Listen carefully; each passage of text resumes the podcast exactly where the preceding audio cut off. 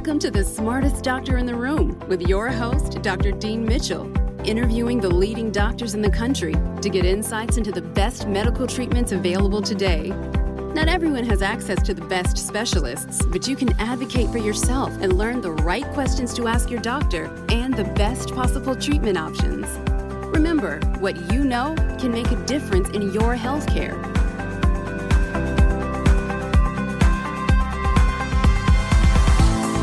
Welcome to the smartest doctor in the room. I'm your host, Dr. Dean Mitchell. All right, pop quiz. What's something that you do 20,000 times a day, but you never think about? If you said checking your emails or your social media, I hope that's not true. The correct answer is actually how many breaths you take in a day. This is based on the widely accepted norm that we all breathe approximately 12 to 16 breaths a minute while at rest. But what if this is not actually the optimal rate of breathing? Another interesting fact did you know that for every 10 pounds of fat lost in our body, eight and a half pounds comes through our lungs? It comes actually out through carbon dioxide and water vapor. So maybe we can start forgetting about uh, restricting those carbs. The role of breath in human health goes back thousands of years. Asian and Hindu cultures took breathing very seriously and incorporated it into their meditation and yoga practices. Today, with all the stress in the world with COVID 19, we need more than ever to pay attention to our breathing and how it allows us to feel hopefully less stressed, less anxious, and less depressed. And what also if it could naturally lower our blood pressure, help us sleep better, or even exercise more vigorously. My guest today, Dr. Donald Noble, is an expert in researching this area of how optimal breathing can affect our mood and energy. He is a physiologist and behavioral scientist at Emory University. So I'm really excited to welcome Dr. Donald Noble to the podcast. Thank you for having me. Looking forward to it. Okay. Yeah, we want to hear a lot what you have to say. I was interested in a lot of your quotes in Discover magazine. It was in the issue, let's see, Yes, September, October. It's actually a very favorite science magazine of mine. So, Dr. Noble, I usually like to find out from my guests why they went into a specific field. So, I, I believe you're a physiologist. Can you explain why, I guess, you went into the area of respiratory physiology? Yeah, so my interest stemmed from an interest in meditation. And I joined Emory University with the thought that I would be involved in several of their ongoing studies into meditation techniques and specifically compassion and attentional meditation techniques. So I've always been interested in the idea that you can control your autonomic function, your behavior, and your physiology by engaging in these practices that, you know, they look at your thoughts, they look at your sensations, and fundamentally they change your breathing. And I don't think I gained an appreciation of that until I joined the physiology department here, part of the, the graduate uh, neuroscience program.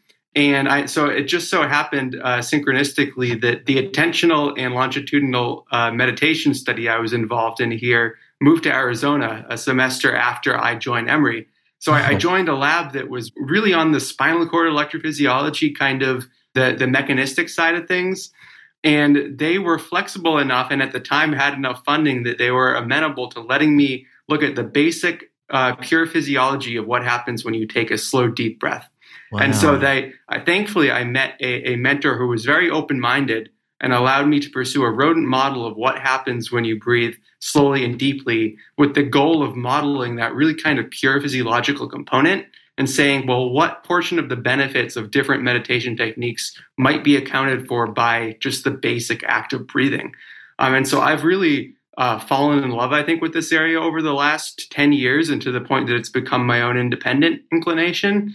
Um, and I think there's a long way to go. And then you, uh, you gave me the motivation to finish reading this book by uh, James Nestor. Yeah, it's a great book. Yeah, I'm just going to hold it up for um, any of our people who watch this on YouTube. It's called Breath. It's by James Nestor. I actually got to speak with him a few months ago. I just told him he wrote the book that I wanted to write because it was so well written, a very interesting story. Because I love when you, as you know, as scientists and you know, and physicians, we can write very dry, important journal articles, but when you incorporate it into a story, almost like a Michael Lewis kind of story, you know, he did. Uh, I just read his book. I think Pandemic was great. you know, you get so involved and you get to enjoy the richness of it. Uh, one more question though regarding background though. So are you actually, is it physiology? Is it in psycho pharmacology? I don't know. What was, what was your like sort of undergrad and then PhD in? Yeah, my PhD itself was in neuroscience. Um, neuroscience. There are a number okay. of departments that host the program. So I was in the Department of Physiology. Um, and that was, I think, a blessing because really it was, it, it, it gave me a kind of a new perspective on things and it, it allowed me to start to say, well, what are the what are the afferents? What are the basic biological mechanisms that are right. involved in, in breathing slowly and deeply? And then the you know as the book that you mentioned that describes, I think a lot of uh, a lot of that in more detail. You know, especially in the basic sciences, it's really easy to get lost in your niche, which was the case for me. You know, I I've I, I you you mentioned I'm an expert in uh, and, and breathing. Really, the, the funny thing about science these days is that when you say you're an expert in anything, probably you're an expert in slow, deep breathing, maybe at a specific frequency. You know, there's an increasing right. It's yeah, it's like the Dostoevsky thing. He said one day specialist would be specialist in the right nostril, and another day another year in the left nostril. You're right. It becomes so micromanaged. And you know, I practice actually holistic medicine, and a lot of patients who come to me it's because I move out of my comfort zones. I mean, that's it sounds like what you did in your area, which is unusual because everybody is you can you know tries to be so super specialized and find that one little parcel of information that's you know considered important and that gives them tenure and whatever makes them famous, the whole thing. You know, I'll just share with you too because I think it's it's fun to do this. You know, my interest in breath work actually goes back to my medical training days. When I was a medical resident in New York City during the 1980s at the height of the AIDS crisis, I was caring for dying AIDS patients. I was up all night putting IVs, drawing blood. I was super stressed and I started to develop chronic back pain.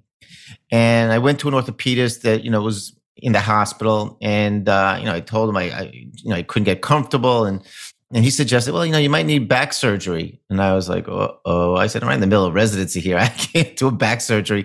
So I was fortunate enough that somebody turned me on to yoga. And this led me down a whole other path. I think I had mentioned to you when we had corresponded before. I, I did a workshop with Dr. John Kabat-Zinn, who was tremendous. He he led the mindfulness program at University of Massachusetts for many years. It was interesting because his clinic was called the chronic pain and stress clinic. And I mean, he was actually featured in Bill Moyers' Healing in the Mind series. It was really fascinating how he had these patients that had severe chronic pain and the university doctors were referring to him because they had given up hope on so many of these patients who just didn't respond to the surgeries or medications.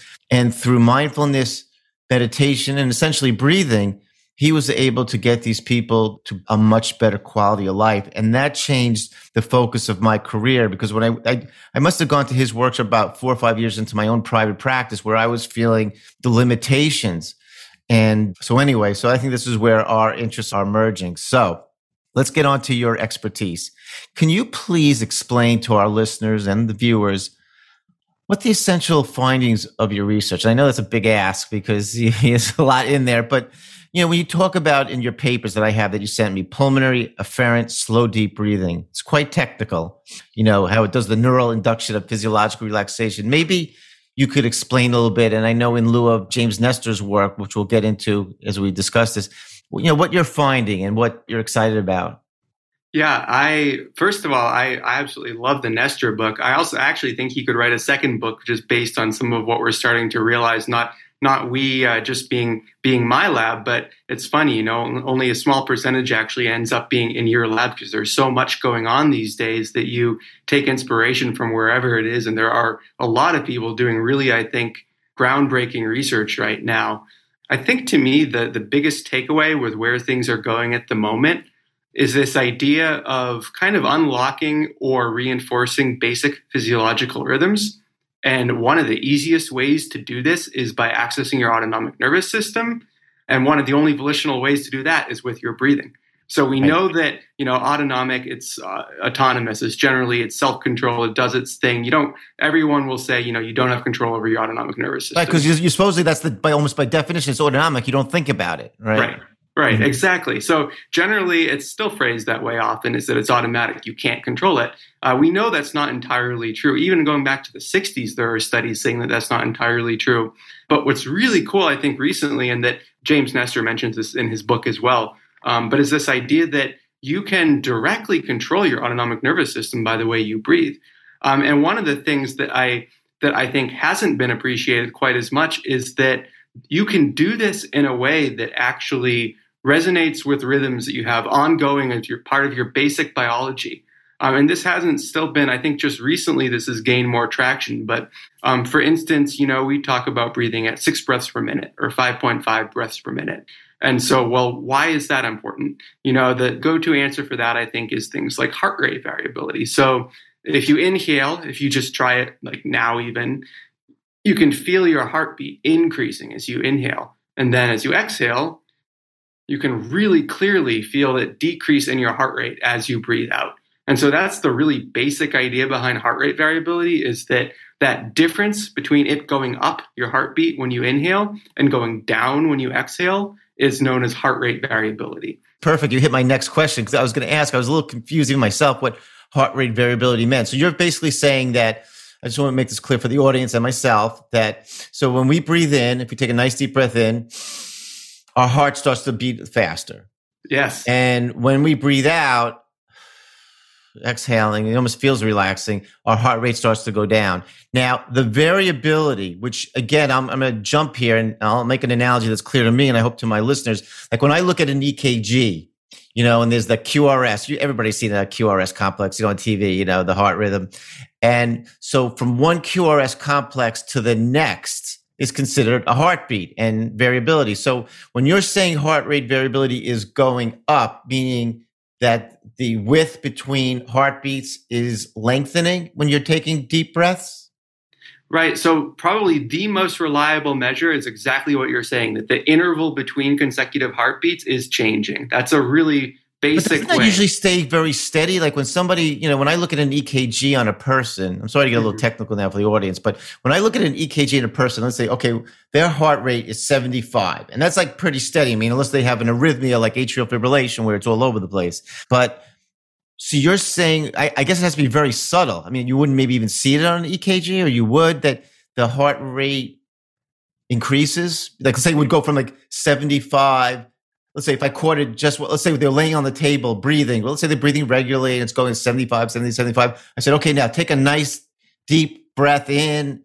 It would maybe jump to 80 or something like that. Is that it, so here's the I, am glad you fed into it that way because the amazing thing is actually that it's pretty drastic that on the order of up to 40 breaths per minute, you can have a difference. But so if really, you, oh yeah, wow. So for instance, now if they have all these devices that are commercialized, so they have biofeedback devices, and they a lot of the ones that are used for therapeutic purposes are based on the idea of heart rate variability. And so what they do is they produce curves where you can see your heartbeat changing in real time. And the idea is that you want to maximize that peak trough difference as you're mm-hmm. describing that. And so you would see it reflected on EKG as, you know, an interval changing during your inhalation. Those uh, QRS waves would be closer and they'd be further away during, during an exhalation. I don't work a lot with EKG. I don't know. Maybe there's some technicality that makes it hard to see when you're mm. recording mm. it on, in real time. Um, yeah. But I would think, based on how much your heartbeat can change between those different, between the inhalation and exhalation, that that it would be reflected. I I don't know for sure. And one of the other things is the way most people don't breathe. Most people breathe. You wouldn't see that because most people don't breathe in a really slow and deep manner. Yeah, we're going to get into that in a second too. Yeah, you're, you're leading me on perfectly. But a quick question too, because an increased heart rate variability is a good thing. It's a great thing. So that's one of the easiest connections to health. You know, a lot of the okay. medication stuff, people are still saying, "Oh, well, where's the evidence? What grade is it?" Yeah. Uh, heart rate variability, for whatever reason, has generally been fairly well accepted as a metric of physical fitness, mental wellness. Well, doesn't that also happen? I guess when people exercise vigorously, like their heart rate goes up, and then later on it comes down. So again, that's you know, even though like you would think, "Oh gosh, is it dangerous?" Somebody's heart rate gets up to 160 when they exercise, but we know that people who exercise tend to be pretty healthy. Right. And I think this alludes to the, I think you even on, on your website, you describe it as kind of related to doing a workout or when you, when mm-hmm. you do your allergy therapy. And right. I think of it a little similar when it comes to, to breathing or to, to exercise, anything that changes heart rate variability. In a way, I think the simplest analogy is that you're you're working out a system that maybe is understimulated in the in the modern world. So a mm. system that generally is more kind of flatlined and you're kind of introducing some variability. It's like lifting dumbbells. You know, you're going, you're alternating, you're building a bit of fitness back into it.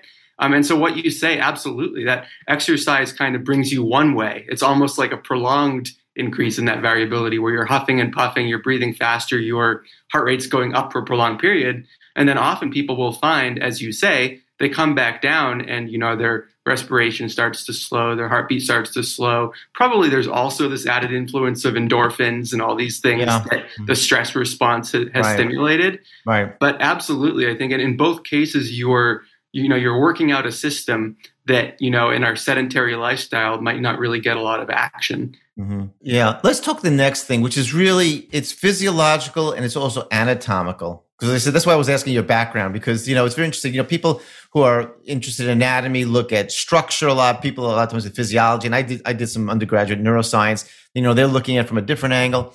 But one of the most important things again that I learned from training a little bit with john Kabat-Zinn and other people doing you know mindfulness breathing was the importance between deep breaths and shallow breaths, and also really the differentiation between what I would describe as what we call chest breathing and belly breathing. And I just want to say one thing before I want to hear your, you know, when I have patients that come into my office and evaluating them for various reasons, they may be under a lot of stress. They may have, let's say, for example, gastric reflux. This is a really common one, by the way. When I have a lot of patients with gastric reflux or asthma, things that involve the, what we, you know, the chest area, I tend to almost always find what I do is I have them put their, let's say their right hand on their chest and their left hand right above their belly button. I have them breathe in.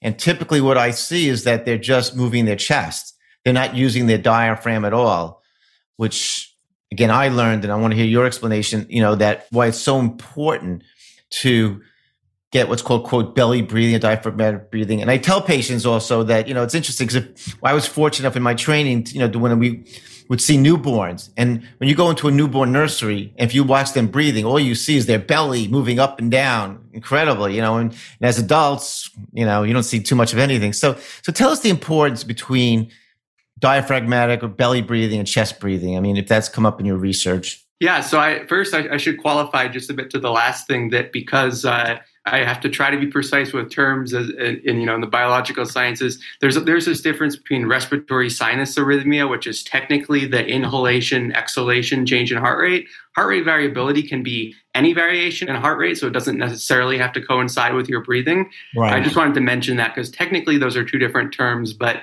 often right. you'll find them used interchangeably.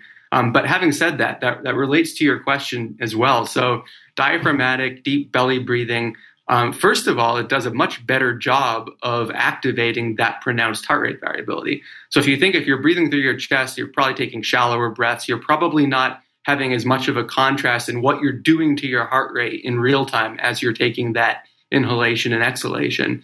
Um, and one of the reasons why, which is you know, I, am a bit biased because you know, I, everyone who who studies something obviously ascribes a, a, greater importance to what they study necessarily than, than than the rest of the realm. But there does seem to be a growing recognition that there's these stretch-sensitive mechanoreceptors in your lungs and bronchi, possibly in your abdomen. I don't know if that's been researched yet. That's probably a conversation for another day. But stretching these out actually uh, projects through your vagus nerve. They send signals through your vagus nerve when they're stretched and that results in this oscillatory cycle between inhalation and exhalation. And so I know we, we talked about a little bit, and in the, the book, the Nestor book, you know, he talks a lot, quite a bit about blood gases and carbon dioxide. And we're gonna get to that too. yeah, and, and, that that's obviously. Don't worry, we're gonna get to it all because yeah.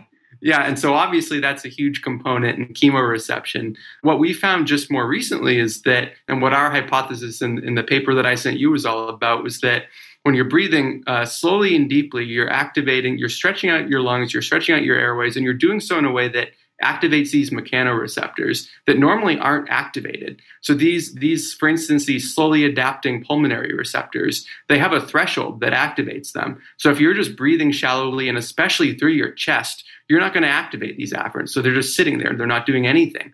But then when you take a slow and deep breath, even moderately deep, so I think this this might tie into what we're going to talk about with the you know Buteyko and the voluntary elimination yeah, of breaths. They, you know, there may be some disadvantage to breathing too deeply for prolonged, you know, mm. or, or hyperventilating.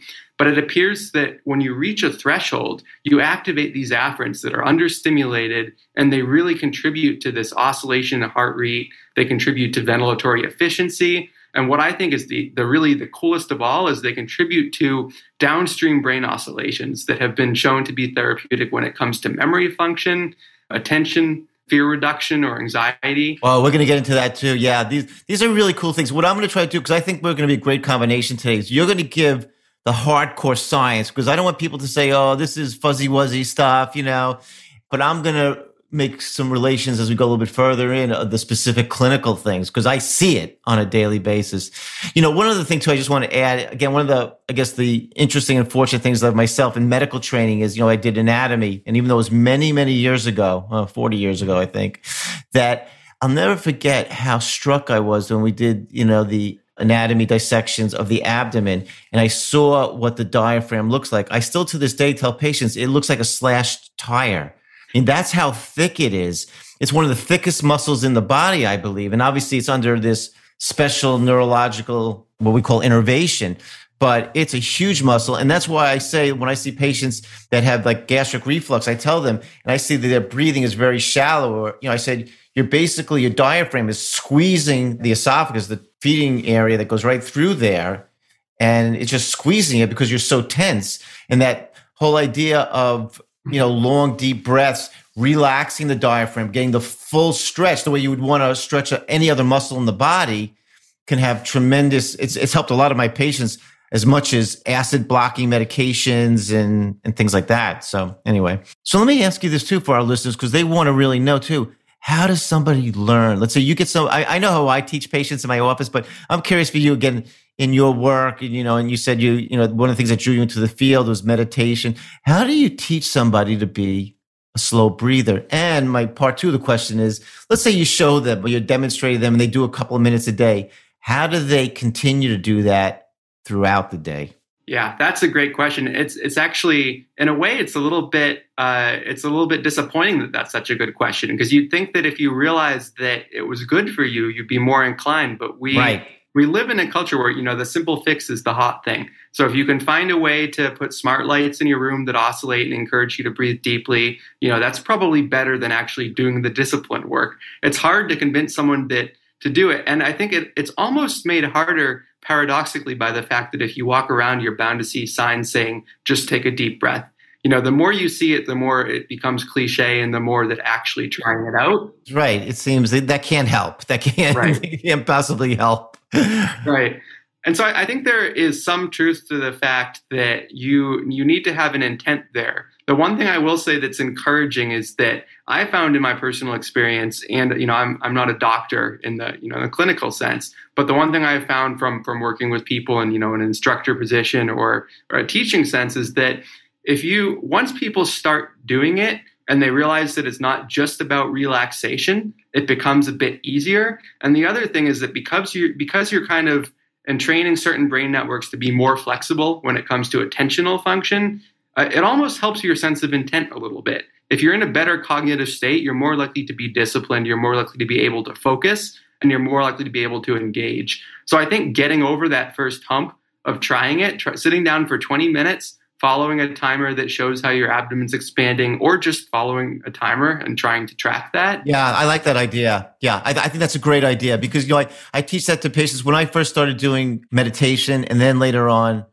it's interesting when I did john Kabat-Zinn's meditation thing. They did it so nicely. Like they would, you know, they would basically say, we're going to meditate 20 minutes because the minimum that's important. And then they had the little, like, you know, Buddhist chimes that would kind of go up. So it wouldn't like startle you, you know, because it kind of, after doing that whole relaxation to be startled by an alarm, not the best thing. But yeah, I, I agree with you. I think because what happens with meditation or with this breathing, you, you know, you're doing it for, about 10 seconds and it feels about like 10 minutes. So if you can take your mind off the time and just focus on your breathing, I mean, that's what they really do. What they, he calls mindfulness breathing or meditation. It's focusing on your breath.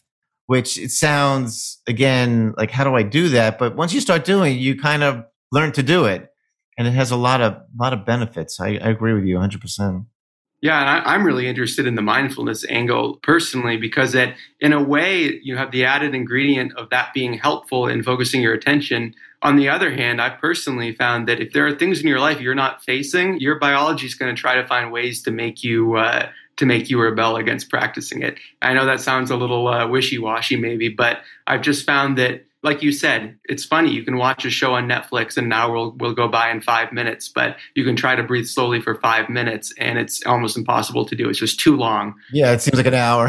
yeah, it's like an hour. And I, it's interesting how time warps like that. But yeah, I do, right. I do think well, the good thing, go ahead. Sorry. Yeah, no, I was going to say, you bring up such great points. We're going to get to later on about with athletes. Like, how they I, I found this is like what they call being in the zone or the flow. Time slows down but the, i think a lot of them also we'll talk about this because i'm very into tennis how they use their breathing to slow down a point or to you know things like that. But i want to get to next because this is also really important. It does hit home very much with what i do in my practice or what i really did actually for many years.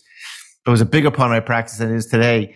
It's the difference between nasal breathing and mouth breathing. And if you know too i know because you just finished reading the the Nestor book Breath, that he has a incredible chapter on mouth breathing with him and his co uh, researcher in the project, Anders Olsson. I have his book. I just got it. It was really interesting. He's uh, from Norway. And they were both had their noses plugged up with these like silicone plugs and just mouth breathed for, I forgot however what long it was, like a week or something and it was crazy. Their blood pressure was shooting up 15, 20 points. Their mood was terrible. They couldn't sleep. And all the years of my practice, you know, when I would see patients that had a bad cold, or I had patients that had chronic allergic rhinitis from pollen or animal dander, or patients with a deviated septum, you know, of course, we, we'd see them and say, oh gosh, yeah, it's terrible not being able to breathe through your nose, but at least you got your mouth, you know. But now, I mean, seeing what Nestor brings up, how detrimental it is to do mouth breathing. What what was your take about that in the book, and you know how serious it is? Yeah, I, I probably, to be completely honest, I thought he was uh, comprehensive. I mean, he he had a yeah. take that kind of got at it from all angles, and I learned a lot from the book about that. I yeah, I know it's great the funny thing about you know I, I, study in animal models for instance the model of physiology they're obligate nose breathers so we don't really differentiate between nose and mouth it's not like they can huff and puff through their mouth this mm. is hmm. a, a human uh, specialty has been to disevolve this habit and so i i think it's interesting because it you know it's bad for at least a couple reasons right i mean one of them being that you're you know you're inhaling through the mouth you're not humidifying you're not pressurizing it you're basically uh, disrupting the soft tissue that's there. You're not doing the things you need to take possible, you know, pathogens. Whatever's coming into the air is coming into you for the most right. part. That's, those are great points, right? Mm-hmm. Right. And so, I, I, to me, it makes sense that you know, I think the way it's phrased in the book is that it can actually detrimentally impact the lungs, even at the cellular level to be honest, I, I, don't know all the, the cellular level research of how the lungs are disrupted. You might know more about that since you study this in the context of asthmatics, for instance. Right. Um, but but it, it's it's amazing that this corresponds so thoroughly to our development when it came to to our mouths kind of losing their luster over time, not being able to chew or you know chewing processed food so that we don't put the same demands you know, I think it's the same for the mouth as it is for our brain. You know, that if you don't use a system, you're going to lose its its strengths. And so, I, for instance, I even this morning I told you I just randomly ran into uh, a colleague who I who I found out just this morning has uh, severe asthma for I guess mm. 30 years, and uh, was saying that that she noticed that she just mouth breathes breathes all the time every night uh, and did a similar thing. I think in the book you mentioned they put on tape and they put on on nasal silicone plugs to, and uh, same thing. You know, she tried out at one stage switching it up and discovered that that she felt better, but then without a prolonged effort, you go right back to the habit and mm-hmm. intertwines with things like your posture, anything that blocks the airways right. can interfere with right. that. What's so interesting to me, again, clinically from over the years, you know, as I said, especially my early years when I was doing so much allergy work, you know, now I do a lot of holistic and microbiome work, but that I didn't appreciate how much the patients, let's say, especially let's say I saw a lot of chronic allergy patients, and not, not even the asthmatics, but the rhinitis patients, how irritable they would become when would, they couldn't breathe through their nose, how tired they felt. You know, so it's like the kind of thing that people say, oh, you know, like just kind of suck it up, you know, get get tough like their colleagues at work. You know, you just have allergies. And, you know, yes, they were uncomfortable from the allergies, but they were, had other symptoms along with that. And again, that's what I think the book brings out and why it's important also. I mean, that you do have to treat those underlying problems. If you have a severe deviated septum, if you have severe allergies, that's why I do like these sublingual allergy drops. You got to do something so people can breathe. And I know I don't have allergies, but I know when I, when I used to do a lot of my breathing and yoga work, that if I had a bad cold, I, I would have to use a little bit of Afrin or something to open my nose up because it's torture if you have to try to do yoga poses or stretching or whatever you, or breath work when you can't breathe through your nose. Yeah, and and it probably you know actually learning how to do that it probably kind of it flexes your system in the same way that it does to to breathe less, you know, to to actually up your carbon right, dioxide right. levels if you're and right. so I think all those things go together. You know, if you're not using the system, it's, it's you're not going to get better. The part that that I would add to that that I, I think is really exciting, and I don't even know if it had been published really by the time that that Nestor started writing his book, but is that there's recent evidence that suggests that when you're breathing through your nose, that actually, depending on how you do that, that can actually uh, stimulate neural patterns all the way up to your olfactory bulb, your hippocampus. The reason that's relevant is that those are the regions that control memory, that control sure. cognition. Sure. So if yeah. you're doing that and you're stimulating those pathways, not only are you maybe eventually decongesting or feeling better, but you're also actually improving some of the cognition that maybe makes up for the murkiness that you described, you know, when it comes to feeling tired or feeling fatigued. there might actually be even a direct pathway kind of to the to enhancing so, cognition. That's a great point for any of our, our college students listening. You know, you're studying a little bit, take a break, take your, you know, take up like three, four minutes of nice deep breaths. You're going to pay attention better and, uh, and you'll remember the material better. So another, you know, I always want to help out the college kids. I, I hated this when I was in school. I'm going to um, share this with my classes too now. Right, right. Tell all those those Emorys because I know the teachers are really tough there. Oh yeah. I'm not one of them. I'm a good cop. Yeah, all right, that's good. Um, all right, let's move on to something else that again floored me, and I mean floored me by reading the chapter in Nestor's book about, and this was also uh, his colleague Olsson emphasized this about how carbon dioxide being more important than oxygen to our health. I find this fascinating and perplexing. And I'd like to get your thoughts on it. Again, I don't know if it's your area of specialty, but just the way we look at this, that, that higher levels of retained carbon dioxide, which we're supposed to be breathing out, are more important than oxygen. It's almost counterintuitive. It's like, you know, when I have a patient that would come in for any reason, you know, like let's say they're, you know, again, something respiratory where they're having trouble breathing, or you see an athlete on the sideline of a football game. What do they do when he's short of breath? They plump on some, uh, you know, a, mask of oxygen on them. Maybe they're doing the wrong thing. What's your, what's your thoughts about that? Yeah, so I, I, think it's true in the sense that carbon dioxide tends to be the kind of the input variable that determines how we're breathing. You know, we have chemoreceptors that respond to it. Right. Uh, so I do think that you know neither Nestor nor nor yourself, you know, obviously makes the point that that oxygen is less important in, in that it's the vital source of energy sustenance for our tissues. Uh, I think that one way of looking at it would be that oxygen is so important that it's really tightly regulated. That it's not really that you generally you'll maintain a similar oxygen level even when you're breathing less you know you tend to maintain a similar oxygen level obviously things like covid that can come into question um, but that's a fairly severe viral infection situation yeah. um, the reason i think that carbon dioxide is so much more important is that it's what really controls your system's response to breathing more or less. So there's more variability in how you know you you mentioned and in the book, you know, he talks about how you know asthmatics for instance probably have less carbon dioxide you know in their system and so they you know there may be compensatory actions to account for that or there may be behaviors that make it that way you know because they consistently behave you know, at a lower threshold, for instance. There's different behaviors that they have that correspond to lower levels of carbon dioxide, whereas a lot of the breathing techniques that try to you know, lengthen exhalation or provide breath holds are trying to rebuild up that carbon dioxide level.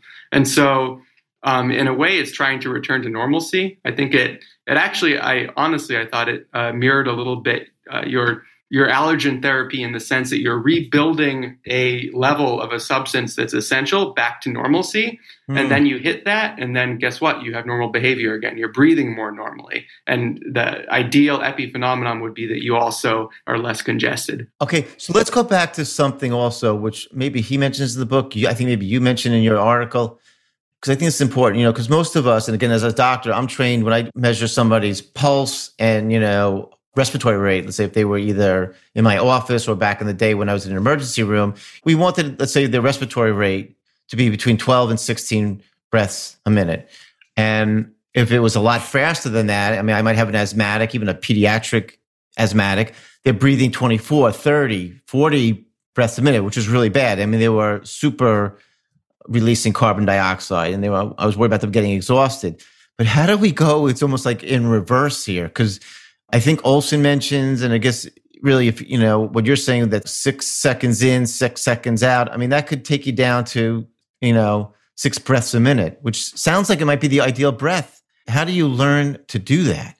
Yeah, so uh, in the simplest sense, in some sense, you have to, I think, face your uh, face your respiratory demons in the in the sense that it takes some practice, and at first it, it's harder that you know at your initial stage of doing it it's a lot harder. You're stretching out a system that hasn't been stretched out much. Right. And so I think that's also the argument that he would probably make, you know, that you want to, when, when they're going on that run, for instance, in the book, you know, that you gradually lengthen your exhalation and it becomes almost intolerable for a period.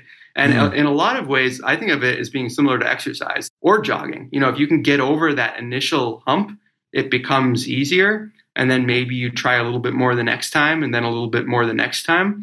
I do think that I, I, should be careful in saying that you know six breaths per minute might not just be the magic number for everyone. Right. Um, the reason why it is a magic number, which I'll just allude to briefly, if we have time, we can talk about it more. But is there's actually oscillations in your blood pressure in the background at six breaths per minute. It's inherent to the system, and you actually kind of you can unlock or reinforce these by breathing at that rate and it's almost six breaths per minute in everyone it changes a little bit depending on height age mm uh, things like that. But generally, it seems to maximize that concept we discussed earlier, heart rate variability. And mm. so that's that's the reason that this has any kind of special property. But it, it's not a uniquely special property in the sense that as you get closer to that frequency, you are increasing these therapeutic parameters. You're increasing your heart rate variability. So it's not like an all or none. It's like just as you learn the habit, you're yeah. probably getting closer and closer. And just because of what that does to your mindset, it probably makes it easier on you as you go along. You know, it's interesting you're saying that too, because of what I found. I mean, because of course, let's say when I've taken even meditation workshops, and I've done a few, Dean Ornish with Kabat-Zinn. I actually going to get to Herbert Benson at Harvard. You know, it's interesting when you would do it and for a little bit prolonged time, let's say like 20 minutes. I mean, that's a typical half hour. You're not doing it for three hours. I mean, I wasn't on a Buddhist retreat, but it's interesting when you'd come out of the meditation thing for a while, not for not not the whole day, but maybe for another half hour, an hour. I definitely felt like you know my my head was clearer. I mean, something if it came at me a problem, I would be less you know stressed or rattled. So I guess it's like building a good muscle, you know, building a good habit.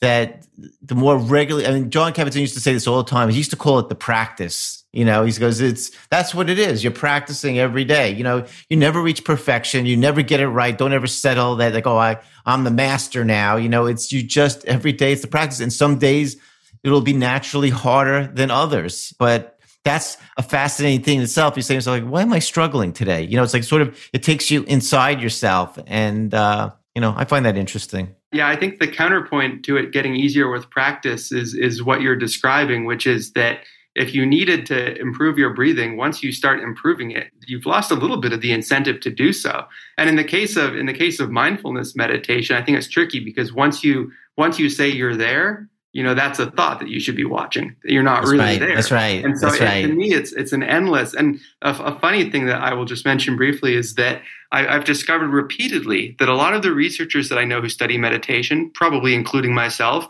describe themselves as terrible meditators and just say like oh and i maybe the reason why is because there's that element of self-analysis there that's just right that's the buddhist area where You Yep. know, let let the thoughts go away. That much I know, and I'm definitely an amateur. But you're right. And, and you know, one other thing too, I wanted to bring up just for our sports fans to relate to. You know, I'll never forget. I'm a huge tennis fan, but even growing up, I was a huge basketball fan. You know, and even to this day, I love watching the college kids play basketball.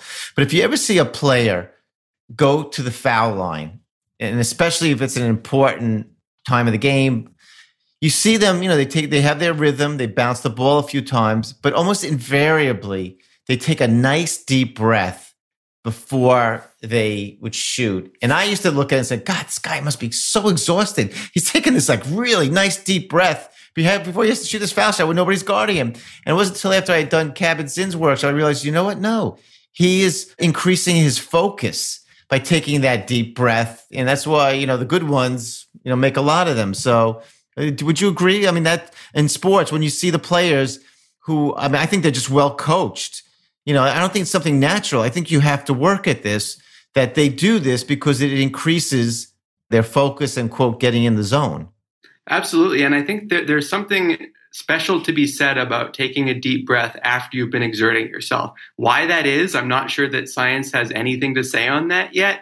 But I, I repeatedly found I'm I, I've tried to apply it to a number of uh, to a number of different sports, and I've repeatedly found that if I'm just trying to breathe slowly and deeply, it almost acclimates at some point, it habituates. But if you if you're exerting yourself, it's and uh, you know this goes back to to what you said about exercise, yeah, and then you kind of slow down all of a sudden in a way that emphasizes the kind of inhibitory relaxation part of the response. Maybe it relates to the exhalation, maybe not. But it that's interesting uh, that you phrase it that way because I'd never considered how you know bouncing the ball before you serve in tennis might actually be that space to to take an inhalation and exhalation in line with that. Yeah, I think it's a rhythm. I think it's a rhythm, and then I think the breathing goes along with that rhythm, and it gets them in that flow state, which again, which is so amazing about athletes. They're not analyzing all this; they just get into that habit of doing it. And obviously, the better the better players, I think, or the more successful ones, sometimes know how to utilize that to their advantage. Let's move on to something else, which I know a lot of listeners are probably why they tune into the podcast, because we like to also try to relate it the best we can to clinical. And I know, again, you're a researcher, but again, between the two of us, I'd like to come to hopefully some consensus or ideas. So let's take one of the areas, anxiety and depression. And, you know, in the book, Breath, he refers to the works of Dr. Patricia Gerbarg and there's a Dr. Brown. I know you're familiar with it. And supposedly they did seminal work in this whole idea of alleviating anxiety and depression through breath work. And in fact, I think they did also work with 9 11 survivors. And they, they did something called slow, resonant, or coherent breathing. Could you enlighten me more a little bit about what your take a little bit is from their work? Yeah, yeah. So thank you for asking about the technique that I'm most familiar with. Oh, is that right? I didn't know that. You see, that was uh, that was a blind shot, but okay, I'm glad. yeah. Well, no, it relates. So I, I believe the, the basic premise of their slow and coherent breathing is that it is tailored to that kind of magic frequency. That it is generally a six breath per minute. They, they might, you know, it's funny. You see different numbers in different places. They might say five breath per minute. They, I know, I've, I've looked at their book, and I know that they they phrase it slightly differently, and they also advise that if you're breathing fast, you know, work your way down. Do a meditation where you're going 13, 12, 11, 10, and working your way down to that coherent five breaths per minute. But they they also do the meditations that you're describing where there's like bells at the end. Except often they'll do it so they cue up the inhalation and exhalation switch with bells. And so you listen and over time you're supposed to become more relaxed, but you're also tailoring your breathing to that frequency. So theirs is very much a basic uh, slow and deep breathing type method. Uh, they do have variations of that, like resistance breathing, where you're adding some sort of uh, barrier to it to make it a little more challenging. So I, I think that their the basis of their coherent breathing is that it is based on frequency. It you know it's not it's a little bit different from Buteyko in that they actually are encouraging a deep breath. Although I will say that compared to the voluntary elimination of deep breathing type techniques, they really it, it's a similar thing because the the slower you breathe the the more the deeper you can go with each with each breath and you'll still keep your overall you know ventilation relatively standard over the course of one minute for instance Um, so I don't I don't think that the techniques are as different as they may be advertised, and I, I mm-hmm. apologize for alluding to that without having really gone over the the No, it's okay. Breathing. You know, it's so funny. First of all, as we're doing this, by the way, I'm focusing on my breathing. So for the first time, I'm actually feeling very clear headed. But I, one thing I wanted to point out to the listeners too, you know, when I was doing this work originally, I think to get to that six breaths a minute, it's good to uh, let's say if you're sitting in a quiet place to breathe in and slowly count in your head to six as you feel your belly rising and your chest rising. And then to again, slowly, and this is, I think I find even more difficult to slowly exhale for six, you know, a count of six, just so for the listeners to realize how to do this. Um, you know, another person who did really interesting work, I was fortunate in the 1990s to go to his workshop up at, at the Deaconess Hospital in Harvard was Herbert Benson. And he was very well known. He, he published a book that became, a, I think it was a bestseller, The Relaxation Response. It was very interesting. He had studied uh, Tibetan monks. You know, he had gone over there and he was amazed at what they could do when they went, you know, into these deep meditative states, how they could lower their blood pressure. More amazingly, how they could go out in the freezing cold with wet towels and dry the towels, you know, on their body. I mean, really amazing stuff. It was interesting when he brought them to his lab in Boston. They had more difficulty. It was interesting, probably because they were out of their milieu and their nature. They still were able to do pretty good, but not like they did in Tibet. But maybe you could also, again, help our listeners understand a little bit about what's interesting too. Again, if you're familiar, because Benson's work was really, I guess, it was like associated with transcendental meditation. That's where, for my listeners to realize, it's like where you have a mantra and so on your exhalation, you kind of, you know, like the uh, like the Buddhist monks, they would say "om," that kind of thing. And there's something to that, you know, and something with these something called Mayer waves. Maybe you could explain some of that to us as well. Yeah, so Herbert Benson is the the golden example, I think, for a number of these techniques because he pretty he coined the relaxation response as a term, right. and that that refers more to the slow and deep breathing, similar to the coherent one that we were just talking about. Uh, mm-hmm. The really cool thing about Herbert Benson to me is he also got involved in this Tummo meditation, which is, and it has different varieties, but the most popular is the more sympathetically oriented that you're you're huffing and puffing and you're you're warming your body and you're combining it with visualizations and you're doing all these mm-hmm. things that are, I think, heavily informed by Tibetan Buddhism. And so he really was a pioneer in a number of these techniques. And you you mentioned transcendental meditation, and so I think that I love the example of Herbert Benson because he is a living representation of the fact that breathing is not a one size fits all approach. And so when you describe, you know, slowly and deeply breathing, and thank you for I should have mentioned the fact that you can do it by just counting to counting to six or counting to ten, depending on how long you want it to be, and exhaling and doing the count. That's probably the simplest way to do it. There's all these apps now that make it easy. You can see a wave, or you can see a oh, really? Interesting. Or you can, oh, or you hmm. can put the phone on your abdomen, and you can make the the accelerometer go up and down, and it will actually track. so there's all these ways to do it. But I think the, the part that we hadn't discussed yet is there's also some benefit, and Benson described some benefit to you know, doing a quick activation of the sympathetic nervous system by breathing, almost hyperventilating briefly. And it's not necessarily recommended in every case, but what it seems to do is to shock the system. So it takes a system that's sedentary and it shocks it. It's like, I don't know if you've heard of like whole body hyperthermia. It's a technique where you heat the body in a depressed individual. You know, I was told once by a really good osteopath who studied a lot in India was what they, they call it sometimes piston or pumping breathing. It's where you're blowing out through your nose, in through your nose and alternating. It is. I, it's kind of invigorating because I, I almost also feel like it's like my diaphragm is moving up and down. You know, I mean, somebody has to show you carefully how to do it, but it's just, again, it's just fascinating that again, with breath, what you could do to your physiology, you know, because we always think it's how much we exercise. We think it's what we're eating. You know, as I mentioned earlier in the introduction, I mean, the, the whole thought of the lungs involved with weight control is mind blowing.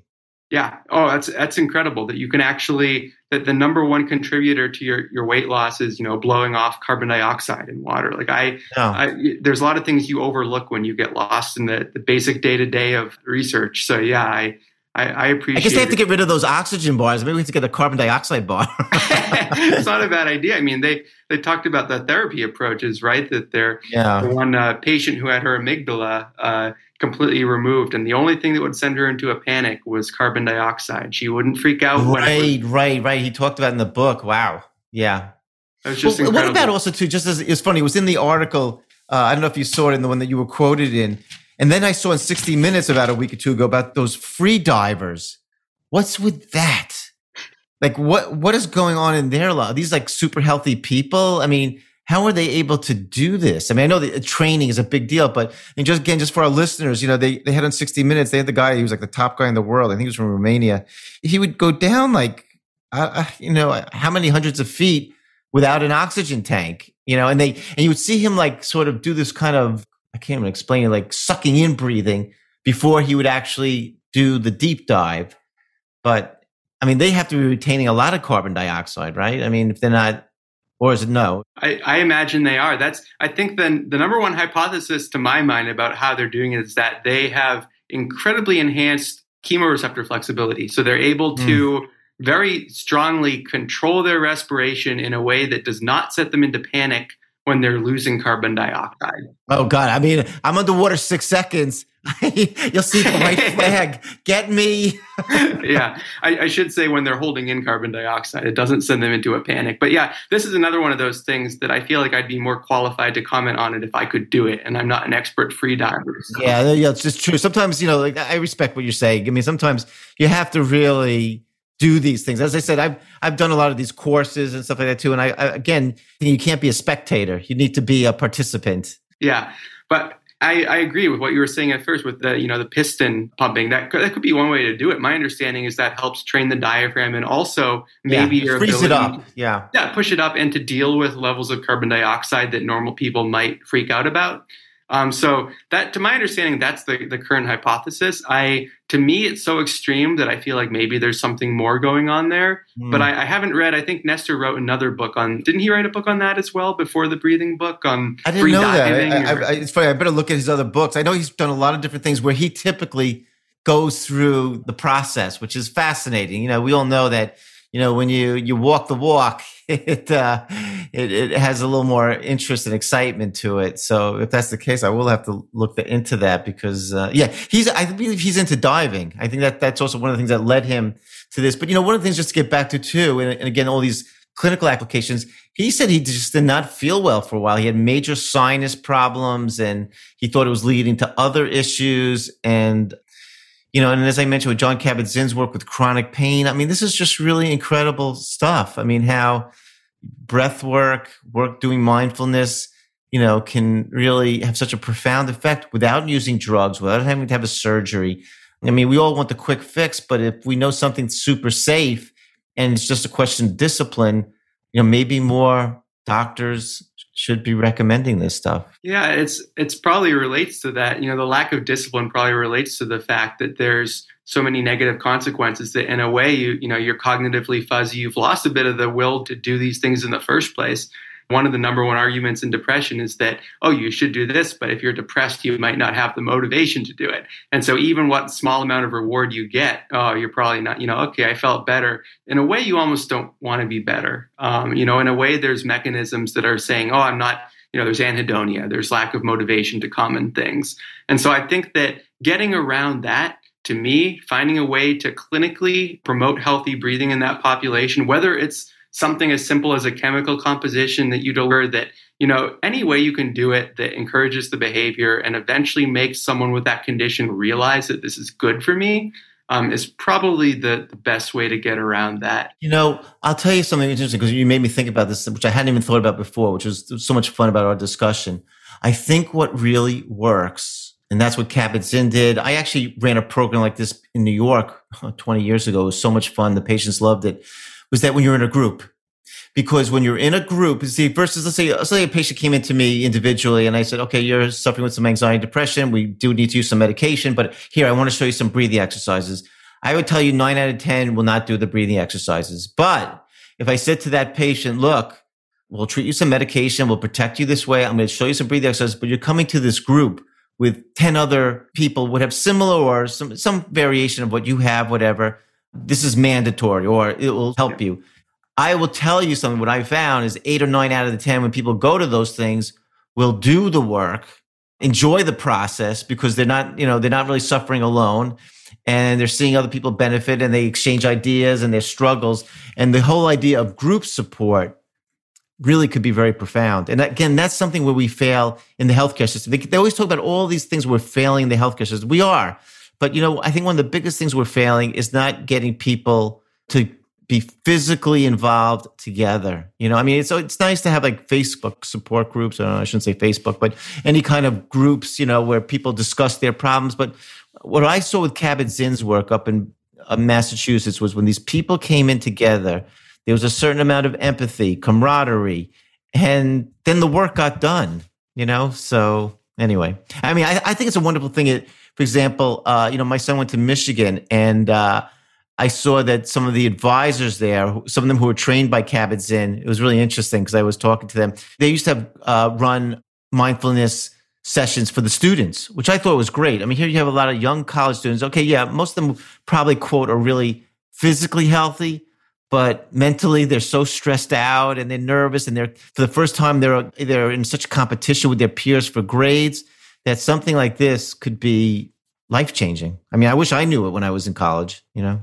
Yeah, I can't confirm that part. I this this semester is has been uh, teaching heavy for me, and if there was one thing that I would love to do, it would be to find a way to make it mandatory to try out some of these things. But yeah. th- these aren't the things that are front and center when it comes to curricular activities. Unfortunately, yeah. I, I've been thinking about that for for some time as well. You know, finding a way to to use. You mentioned social support, and I, I, love that because it works in both ways. If you find social support rewarding, then there you go. You're likely to do it. If you're instead afraid of not being approved, if you tend to be motivated by fear, it still works because you know that the grade or the lack of support that's just as much of a motivating factor. So I, where it's almost it's built into us this social mandate to you know to be to cooperate. It's built into our evolution, I think. So I love that as a way to. To you know encourage good behavior yeah well i've had so much fun i'm so glad you were able to accept my offer to come on the program i hope my listeners get so much out of this appreciate what